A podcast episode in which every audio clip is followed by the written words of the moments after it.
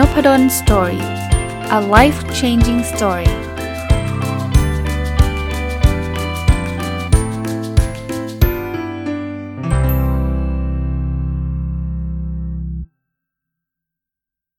วัสดีครับ ยินดีต้อนรับเข้าสู่นพดล Story พอดแคสต์นะครับ แล้วก็วันเสาร์นะครับ ยินดีต้อนรับเข้าสู่รายการผู้ประกอบการวันหยุด หรือ Weekend Entrepreneur นะครับ ผมยังคงมาต่อกับหนังสือเล่มนี้ที่รีวิวค้างไว้เมื่อสัปดาห์ที่แล้ว หนังสือที่ชื่อว่า Unique Selling Point นะครับ ลูกค้าจำได้ซื้อซ้ำแค่ย้ำจุดขายเดียวนะ เขียนโดยคุณสโรดเราหะสิรินะครับ ก็เท้าความให้ฟังนิดนึงนะครับคำว่า unique selling point ก็คือถ้าเกิดเรามีสินค้าหรือบริการที่มันมีจุดเด่นไม่ต้องเยอะนะครับเป็นจุดเดียวเนี่ยแต่ว่ามันเหนือกว่าคนอื่นเนี่ย โอกาสที่เราจะประสบความสำเร็จก็สูงนะครับ ผมก็มาฝากสำหรับคนเป็นผู้ประกอบการวันหยุดเผื่อ ท่านจะหา unique selling point หรือว่าจุดขายเด่นของเราเนี่ยได้เจอเนี่ยก็ก็จะน่าจะเป็นประโยชน์ อะมาดูต่อกันเลยนะครับเขาเขียนไว้ในหนังสือว่า อย่าลืมสิ่งที่ผมย้ำเสมอเรื่องคุณสมบัติของจุดขายเฉพาะหรือ USP USP ก็เป็นตัวย่อมาจากคำว่า unique selling point unique แปลว่าเป็นเอกลักษณ์ selling point ก็คือจุดขายนะครับเขาบอกนั่นก็คือต้องแตกต่างอย่างมีคุณค่าและยั่งยืน ต้องเป็นเหตุผลในการซื้อซ้ำต้องไม่สามารถลอกเลียนแบบได้ในระยะเวลาอันสั้น และต้องเป็นสิ่งที่ นึกคู่แข่งในเซกเมนต์นั้นไม่ออก ก็เป็นจุดจุดเน้นนะครับว่าถ้ามันจะโดดเด่นจริงเนี่ยมันต้องมีคุณค่านะ ไม่ใช่โดดเด่นแบบแค่ไม่เหมือนชาวบ้านเฉยๆ แต่ไม่ได้มีคุณค่าให้กับลูกค้าเราอย่างนี้ไม่ใช่นะครับ แล้วก็คนก็อยากจะซื้อแล้วซื้ออีกอะซื้อซ้ำนะครับ แล้วไม่ใช่ว่าเราเราสร้างอันนี้มาพรุ่งนี้เขาลอกเรียนแบบเราได้ง่าย ๆ นี่ไม่ใช่นะครับ ไม่ใช่อย่างน้อยๆก็ไม่ใช่ในระยะเวลาสั้นสุดท้ายเนี่ยก็ไม่มีคู่แข่งอะถ้ามันมีคู่แข่งมันก็ไม่ใช่จุดเด่นที่เป็นเอกลักษณ์จริงไหม อะคราวนี้ในหนังสือเขาเล่าให้ฟังครับพวกบอกว่าเราอยากจะมีสิ่งที่เรียกว่าความได้เปรียบในเชิงการแข่งขัน หรือ competitive advantage นะครับ หรือ competitive strategy เนี่ย ส่วนใหญ่จะแข่งกัน 6 อย่างนี้นะ ถ้าเราเหนือได้อย่างใดอย่างหนึ่ง ก็ถือว่าเรามีเรามีจุดแข็งล้วอันแรกคือ differentiation ก็คือความแตกต่างอะ มันเป็นสิ่งใหม่ที่ไม่เหมือนกับคนอื่นเลยนะครับ อันที่2นี่คือ value leadership อาจจะไม่ได้ไม่ได้แตกต่างจากคนอื่น แต่ว่าเรามีการบริหารต้นทุนได้ต่ำนะครับเราก็อาจจะวางราคาที่ต่ำกว่าคนอื่นก็ได้นะครับแต่ไม่ได้แปลว่าต้องต้องต้องราคาต่ำจนทำลายคู่แข่งนะแต่ว่าเราเราจะมีมาจิ้นอะมาจิ้นก็คือส่วนต่างระหว่างราคากับต้นทุนสูงนะอันที่ 3 คือสปีดคือความเร็วบางทีราคาเท่าๆกันสินค้าหน้าตาเหมือนกันของคุณส่งได้เร็วกว่าก็ชนะ อันที่ 4 คือ data technology driven อันนี้คือใช้ข้อมูลที่คนอื่นไม่มี เรามีข้อมูลเราวิเคราะห์กลุ่มลูกค้าได้นู่นนี่นั่น เราก็เป็นจุดเด่น ตอบสนองความต้องการของลูกค้าได้ อันที่ 5 accessibility คือเข้าถึงง่าย ลองนึกถึง7 e เ e ่ e อน่ะจริง ๆ ร้านสะดวกซื้ออาจจะมีหลายเจ้านะ แต่ว่าที่เซเว่นเนี่ยเป็นที่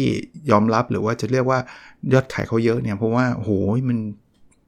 ไม่มีมั้งบ้านใครที่นึกถึงเซเว่นไม่ออกอะ่ะแถวบ้านมันมีหมดอะนะครับ และที่ 6 คือ collaboration นั่นคือความร่วมมือต่างๆนะครับ ถ้าเรามีลิงก์เรามีความร่วมมือกับคนนั้นคนนี้กับพันธมิตรต่างๆ เราก็มีโอกาสที่จะสร้างจุดเด่นเราได้ อีกเรื่องนะเขาก็จะพูดถึง marketing mix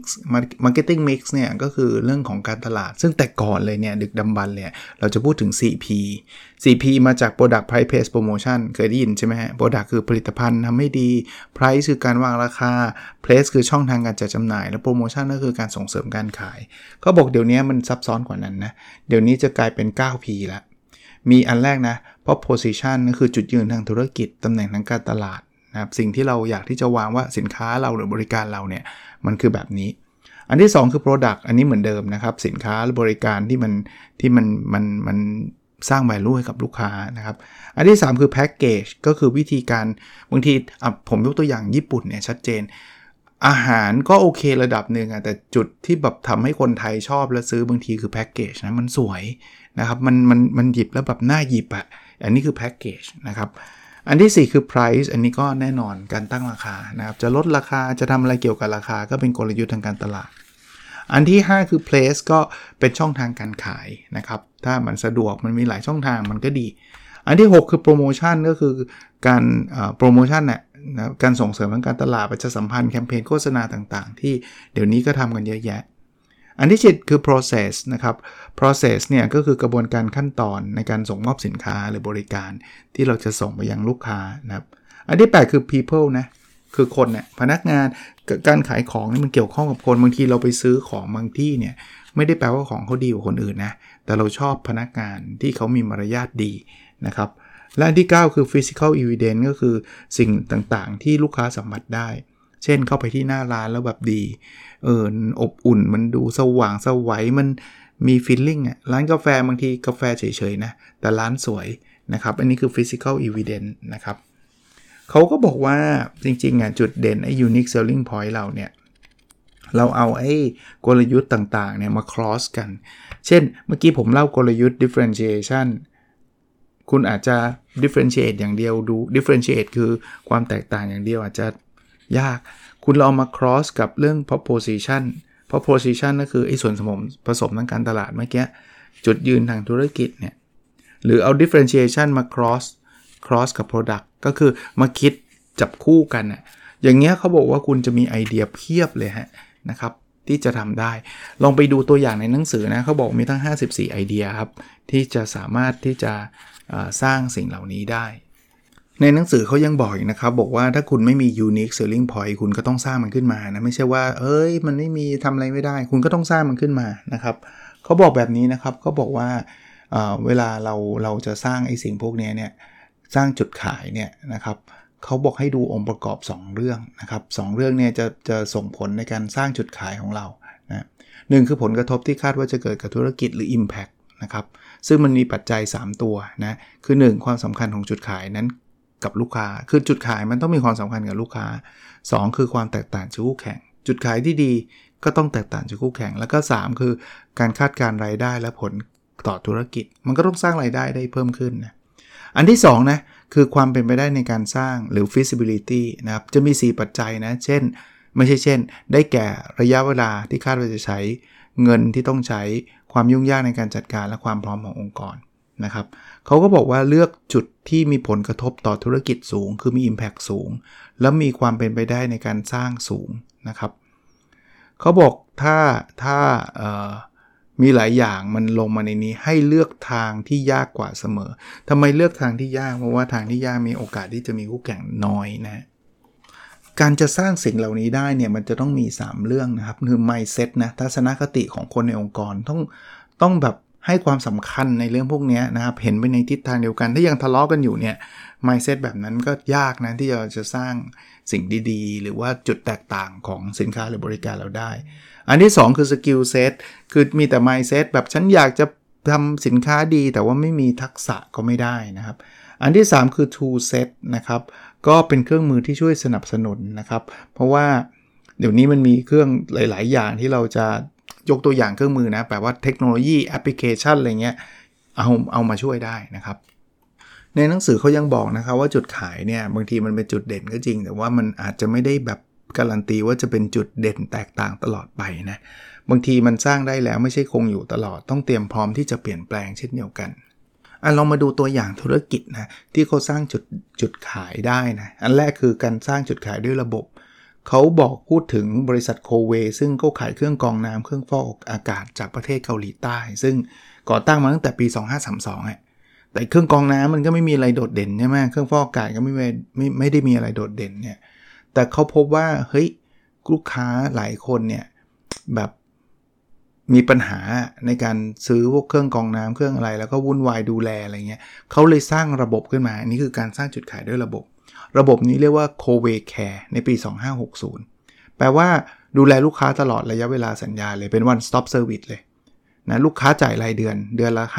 590 ได้ทั้งสินค้าและบริการนะครับคล้ายๆเป็นระบบ subscription นะนะแต่ก่อนเนี่ยจะต้องแบบว่าซื้อเครื่องกรองไปปุ๊บ แล้วคุณจะต้องแบบไป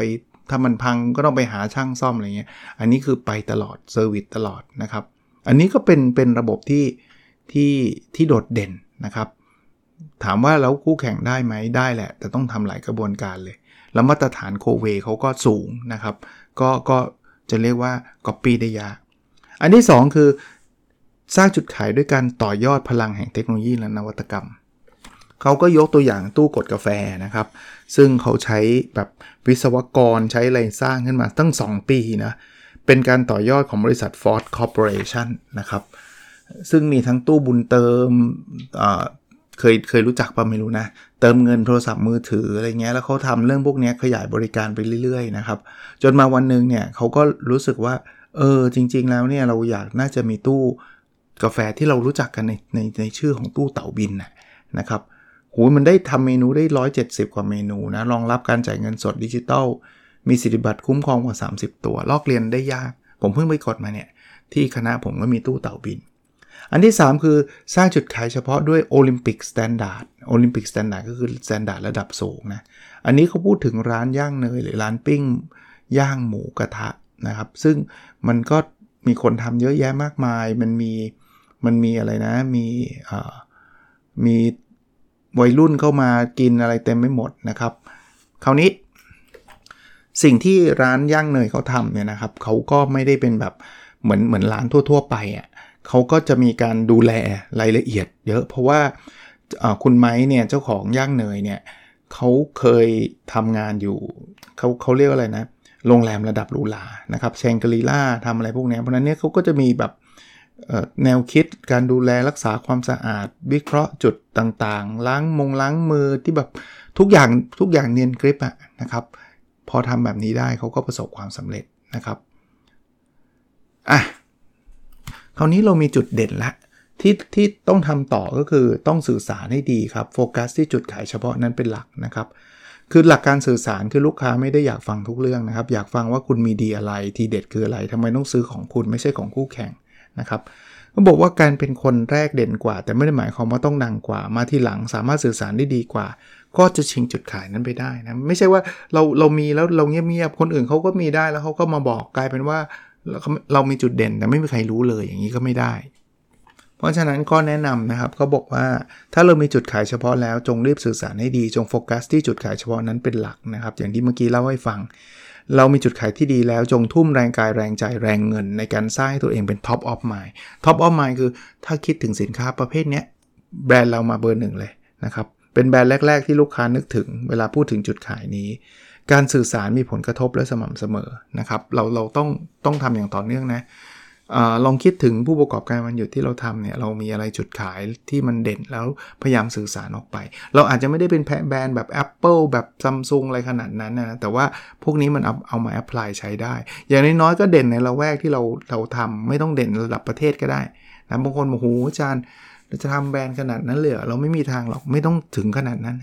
เอาแค่กลุ่มคนที่คุณคุณทำออนไลน์ ก็มีกลุ่มที่มาไลก์เพจคุณเนี่ยให้คุณมีความโดดเด่นตรงนั้นขึ้นมาก็ก็ถือว่าดีมากละหรือเปิดร้านแถวๆบ้านเงี้ยก็เอากระแวกบ้านนี่แหละให้มีจุดเด่นนะครับอะอันนี้เขาก็พูดถึงพอดีแล้วก็บอกว่าคนที่เป็นมวยรองอย่างอย่างผู้ประกอบการมันหยุดเนี่ยส่วนใหญ่ก็ไม่ได้เป็นแบบโหมีเงินเป็นร้อยล้านพันล้านอยู่แล้วใช่ไหมเเราอาจจะไม่ได้มีสัพพะกำลังมากพอที่จะไปสู้กับยักษ์ใหญ่ทั้งเรื่องเงินงบประมาณการประชาสัมพันธ์ หรือการพัฒนาสินค้า แต่ไม่ใช่ว่า การที่เราเป็นมวยรองแล้วจะไม่สามารถสร้างจุดขายเฉพาะที่ยืนหยัดอยู่ในตลาด ซึ่งเต็มไปด้วยคู่แข่งยักษ์ใหญ่ที่น่ากลัวได้นะครับคือคือแปลว่ามวยรองก็ทำได้นะครับทำได้ จริงๆเนี่ยมวยรองก็มีข้อได้เปรียบนะเขาเรียกว่าเป็นพลังของคนตัวเล็ก เราคล่องตัวนะเราเอาความเร็วมันเป็นจุดขายได้เรามีความยืดหยุ่นปรับตัวได้ได้ดีกว่า แถมเราเนี่ยบางทีแบบเขาเรียกว่าอะไรนะทำอะไรไม่ค่อยมีใครเห็นนะนะครับฟังดูเหมือนข้อเสียนะ แต่ว่าถ้าเราทำถูกเนี่ยมันจะจะจะดังอะพูดง่ายๆนะครับ แล้วก็การที่ทำอะไรไม่มีคนเห็นเนี่ยก็จะไม่มีใครมามามามาตัดตอนเรา มามาหยุดเราเพราะเขาไม่รู้จักเราไงแต่วันตู้บางทีเราดังเลยนะครับ แล้วมวยรองเนี่ยนะคนเอาใจช่วยนะเอาใจช่วยนะครับ ก็เราเรามีหลายพลังนะครับ เราสามารถทดลองได้นะครับ เราโฟกัสได้ เรามีความกระหาย เราอยากที่จะทำนะครับ ผมว่าผู้ประกอบการวันหยุดก็เข้าข่ายนะครับ หรือว่าอาจจะไม่ได้สิ่งที่เราต้องการ เพราะว่าเราเราเราจะไม่ได้เหมือนเหมือนเบอร์หนึ่งอะเบอร์หนึ่งเนี่ยมีแต่คนวิ่งหาเขา แต่เราเนี่ยต้องวิ่งเข้าหาคนนะครับ แต่เรามีพลังแบบนี้พลังที่แบบ ถ้าฉันไม่วิ่งฉันก็ตายใช่ไหมฉันก็เลยวิ่ง แต่พลังพวกนี้มันจะเป็นพลังที่แบบสะสมทำให้เรา ประสบความสำเร็จอะนะครับบางทีถูกปฏิเสธเนี่ยเราก็จะแบบไม่ท้ออะไปต่ออะไรอย่างเงี้ยแล้วที่บอกว่าไม่ได้สิ่งที่เราต้องการมันมีประโยชน์ตรงที่บางทีมันเกิด creativity นะ เงินไม่มีคนไม่มีเวลาไม่มีเนี่ย แต่ว่าต้องทำเรื่องนี้เนี่ยมันได้ได้แนวคิดใหม่ ๆ มาเพียบเลยนะครับ คราวนี้เริ่มต้นไงครับมวยรองครับ ตัวสินค้าลองคิดดูฮะว่ามันมีอะไรที่อย่างน้อยๆเนี่ยไม่ต้องโดดเด่นมากที่สุดก็ได้ แต่มีอะไรที่แตกต่างบ้างไหม หรือช่องทางการขายครับ บางทีมันเป็นช่องทางที่เราเข้าถึง เราไปเสนอลูกค้าเราก็โดดเด่นได้นะซื้อซื้อเราสะดวกมาก หรือเอเรื่องของตลาดที่คนตัวใหญ่ไม่ค่อยมอง เพราะว่าไอ้ตรงนี้ไม่คุ้มหรอกที่จะทำแต่เราอะคุ้มนะครับ อันนี้ก็ทำให้เราเป็นเป็นเจ้าเดียวที่รับทำเรื่องนี้นะสำหรับตลาดนี้ เจ้าใหญ่บอกเฮ้ยไม่เอาหรอกทำตลาดมันเล็ก ฉันไปทำเรื่องอื่นดีกว่าอะอย่างเงี้ยเราก็ครองใจคนในตลาดนั้นได้ หรืออันที่ 4 คือใส่ใจนะ คือพอเราเป็นคนแบบเล็กๆอะ่ะธุรกิจเล็ก ๆ เป็นผู้ประกอบการมันหยุดเนี่ยเราใส่ใจได้เต็มที่กับลูกค้าแต่ละราย แต่ถ้าเกิดแบบผมยกตัวอย่างอะไรดีละ่ะกาแฟก็ได้นะเราเราแบบเทเลเมดได้เต็มที่เลย แต่พอมันเป็นแบบร้านใหญ่ๆบางทีมันยากนะครับอ่าห้า บางทีมันเริ่มต้นจากผู้คนนะคือคือเราจะมีทัศนคติที่แบบต้องการชนะเป็นเหมือนผู้ท้าชิงอะ่ะเพราะนั้นเนี่ยเราก็จะจะดูแลคนคนเราก็จะมีโอกาสที่คนเราจะแบบมารยาทดีโดดเด่นมีแพชชั่นอะไรเงี้ยหรือเขาบอกว่าสร้างท่าไม้ตายนะครับท่าไม้ตายก็คือทีเด็ดนั่นแหละนะครับเราบางทีเราเราอาจจะรู้ว่าหลาย ๆ อย่างเราสู้เขาไม่ไหว แต่ว่าเราขยันว่าเขาเราทำในสิ่งที่เจ้าใหญ่ ๆ ไม่ทำอย่างเงี้ย ในหนังสือยกเคสของน้ำเต้าหู้นะครับโทฟูซังนะครับ ซึ่งก็เริ่มจนจากเล็กๆนี่แหละ จนกระทั่งประสบความสำเร็จนะครับนะเขาบอกว่าเลือกตลาดเนี่ย ถ้าแข่งในเกมใหญ่โทฟูซังสู้ไม่ได้ เลยเลือกตลาดที่ยากกว่า เพราะเลือกเกมนี้ตลาดมันแค่ 800 ล้าน เทียบกับตลาดนมถั่วเหลือง10,000 กว่าล้าน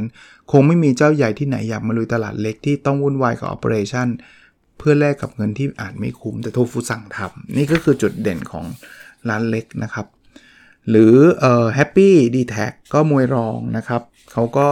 หลายคนคงเคยได้ยินเรื่องนี้มามามาเยอะนะครับ ที่เป็นเราโอ้โหต้องไปสู้กับยักษ์ใหญ่ต่างๆ แต่เขาก็ทำให้มันโดดเด่นขึ้นมาได้ หรือ Dollar Shave Club นะครับ สู้ยักษ์ใหญ่ขายมีดโกนแพงๆ ด้วย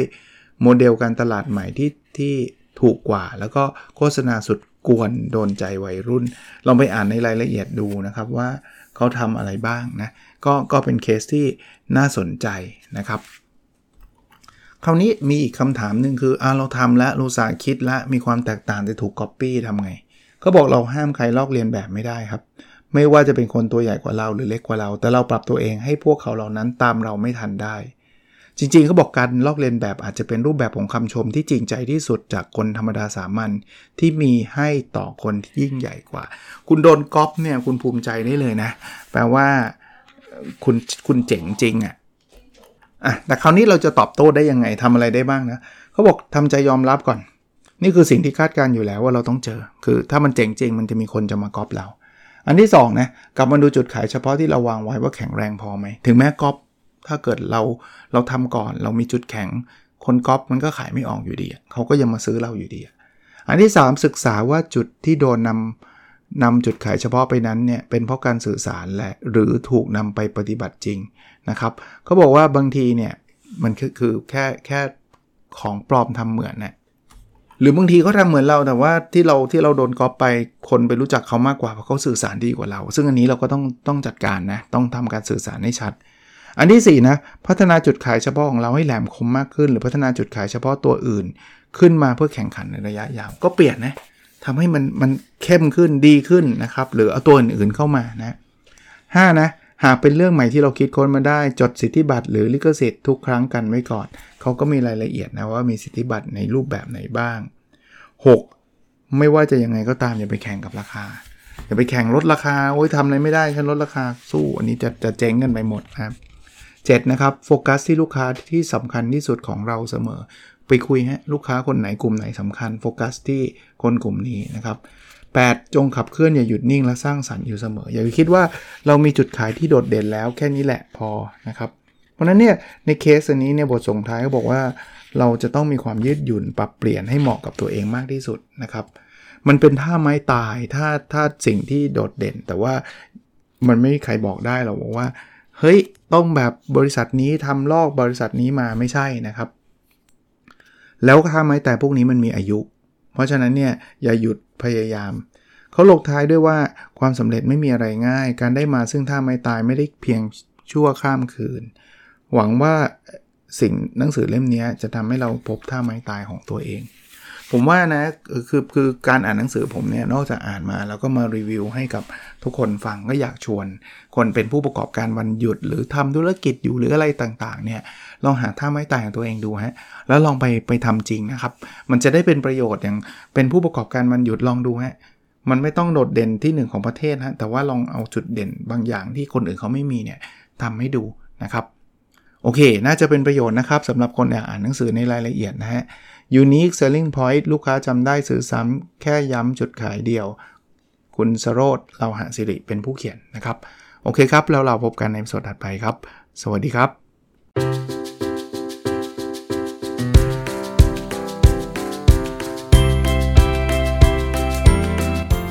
n o p ด d o n Story